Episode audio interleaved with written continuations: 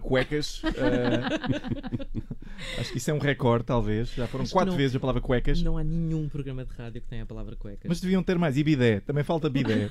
Oh, David, tu que estás sempre a parte de tudo o que é atualidade, o que é que tens a dizer sobre os atrasos no cartão de de cidadão que já vão com mais de 30 dias? Ah, sim. Pois, como, como toda a gente sabe, a Secretária de Estado da Justiça, Anabela Pedroso, diz que os atrasos no atendimento dos serviços para tratar do cartão de cidadão são devido às pessoas irem para a porta do serviço antes da abertura do atendimento ao público fazerem filas. Pois está claro, tem toda a razão. Toda a gente aí a fazer pouco da senhora, esses, esses humoristas patifes, esses biltres. não é? Estão à espera que eu faça o mesmo, estão muito enganados. Coitada da senhora. Portanto, coitado da Secretária de Estado, estás a sugerir que o atraso é mesmo das pessoas, é isso que estão à espera? Ah, mas claro que estou, Paulo. Mas é claro que sim. Olha como a minha voz está a ficar cada vez mais aguda. Olha a indignação, a É, indignação mas a claro que sim. Então devia de ser de quem? Quem fornece o serviço? Ó ó, Paulo, até parece que nunca trabalhaste numa loja a servir o público, não conheces o ditado. O cliente é sempre a razão. David Cristina, dita... dizes sempre mal os ditados, já não é a primeira vez. Eh, o cliente tem sempre razão. Ó Judite, não venhas para aqui importunar esta conversa com factos, está bem? O que a Secretária de Estado está a dizer é que a loja do cidadão oferece um serviço impecável ao cliente, desde que não apareçam para lá clientes a trabalhar o serviço. Eu cá sempre direi que a Secretária de Estado está a fazer um trabalho governativo maravilhoso. Gostaria se não aparecessem para lá cidadãos a trabalhar o trabalho governativo. Mas eu tenho outra teoria. Ahm, é que a Secretária de Estado acha que o funcionário público é um bicho fugidio e assustadiço. Ah, e ela vê aqueles indivíduos todos a fazerem fila logo de manhã e aquilo parece que é por maldade. O funcionário público desprevenido chega ao escritório, prestes a começar o dia de trabalho com merecido, segundo pequeno almoço, e depara-se com aquela gente toda a necessitar dos seus serviços, assusta-se, desmotiva. É claro que não há, não há cartão de cidadão para ninguém. A Secretária de Estado vê o funcionário público pela manhã, imagina uma gazela a beber de um charquito, a olhar à volta, com medo dos leões. Ah, eu acho que na cabeça da nossa Secretária de Estado, se quisermos um cartão de cidadão, temos que nos comportar como caçadores na savana. Devemos aproximar-se da loja de cidadão em grupos de não mais de duas pessoas, discretamente, eh, escondidos atrás de carros estacionados e caixas de eletricidade. Ah, devemos evitar levar pastas amarelas debaixo do braço, que o funcionário público detecta que aquilo é possivelmente documentação e pode entrar em bandada. não é? Se quiserem chegar às senhas, o melhor é camuflarem-se, uma coisa que um funcionário público gosta muito. Ah, fim de semana prolongado. Tem que ser. David, não sei se viste a notícia do nosso Ministro da, da Educação que esteve eh, nas notícias espanholas. É verdade, nosso ou nuestro? Nuestro, Nuestro, ministro. ministro. Já, já nem sei. Ah, antes de mais, queria só perguntar aqui ao painel. Vocês sabem que os espanhóis bebem vinho tinto com Coca-Cola e chamam-lhe calimocho. Já ouviram falar disto? Não. Não. Não sabia. Não, mas soa-me pessimamente. É uma coisa horrível, não Uma é? péssima ideia Por também. alguma razão não tínhamos ouvido falar disto. Pois podemos todos concordar que os espanhóis gostam de coisas extremamente horríveis. Podemos?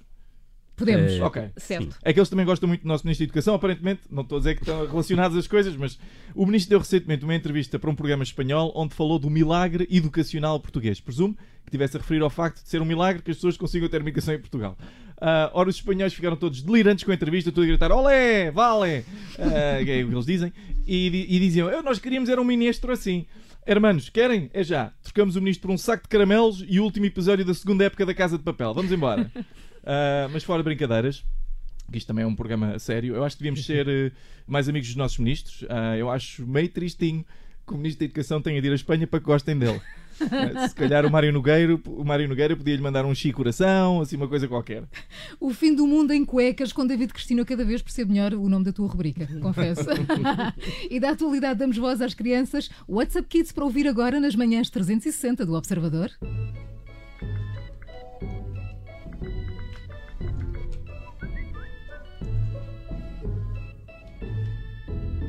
E no WhatsApp Kids a antena é dos mais novos. David Cristina, espero que estejas preparado, porque já sabes que os miúdos perguntam tudo aquilo que lhes passa pela cabeça. Vamos à primeira pergunta? Sou a Luana Ferreira, tenho 10 anos e pergunto porque é que o pato tem duas patas. Ela até pensou melhor, vês? né? Sim, Duas. eu gosto da a hesitação é muito boa. Contou. Ahm, Esteve a contá-las. Muito bem, cara Luana, uh, para começar, aqui no WhatsApp Kids nós uh, não julgamos estilos de vida. Uh, se o pato quiser ter mais que uma pata e viver numa relação polimorosa, isso é lá com ele. Até lhe, francamente, até lhe admira a energia. Um, mas sabes que, tipicamente, os animais, os patos são animais muito soltos. Uh, é uma- é- já se sabe. O pato Donald, por exemplo, eu nunca o vi com um par de calças vestido. Nunca. Vamos à próxima. Olá, eu sou Vasco, tenho 11 anos e queria saber eh, porque é que toda a gente estava a gozar com Berardo, com o João Berardo. Ah, Vasco. Também teve que pensar à semelhança sim, das sim, patas. sim.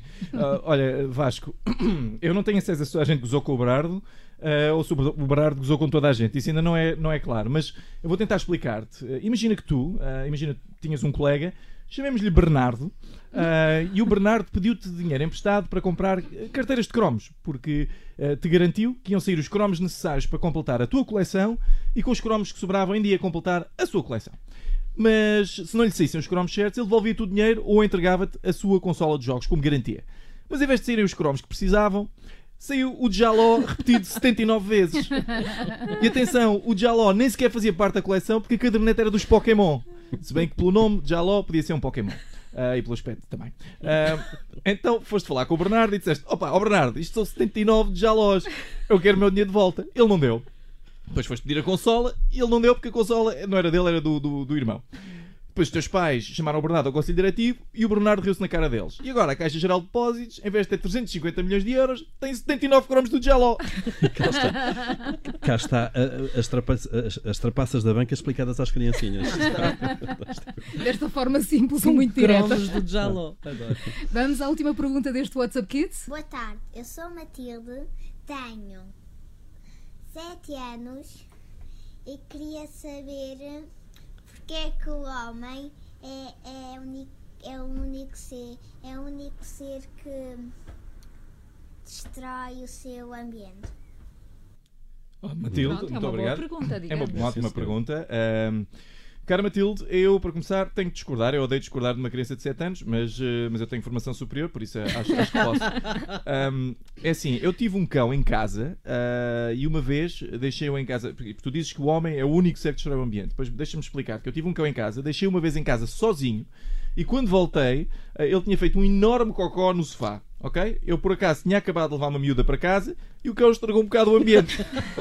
Mas olha, que falando de destruir o ambiente, tiveste sorte de ser um enorme cocô no sofá, que ele podia ter eh, simplesmente destruído o sofá. Não sei, não Bem, sei. vamos- não vamos aqui falar, debater o que é que é pior, não? Eu acho que qualquer coisa é pior, mas isso sou eu. E com esta fechamos o WhatsApp Kids de hoje. David Cristina, até amanhã, Até a um quarto amanhã. para as nove. Amanhã mais, se não ouviste as tuas perguntas, não fiques triste. Amanhã tens nova oportunidade. Se quiseres adiantar trabalho, deixa-nos já as tuas perguntas através do WhatsApp das manhãs 360. O número, aponta bem, é o 913 961 556. 913 961 556.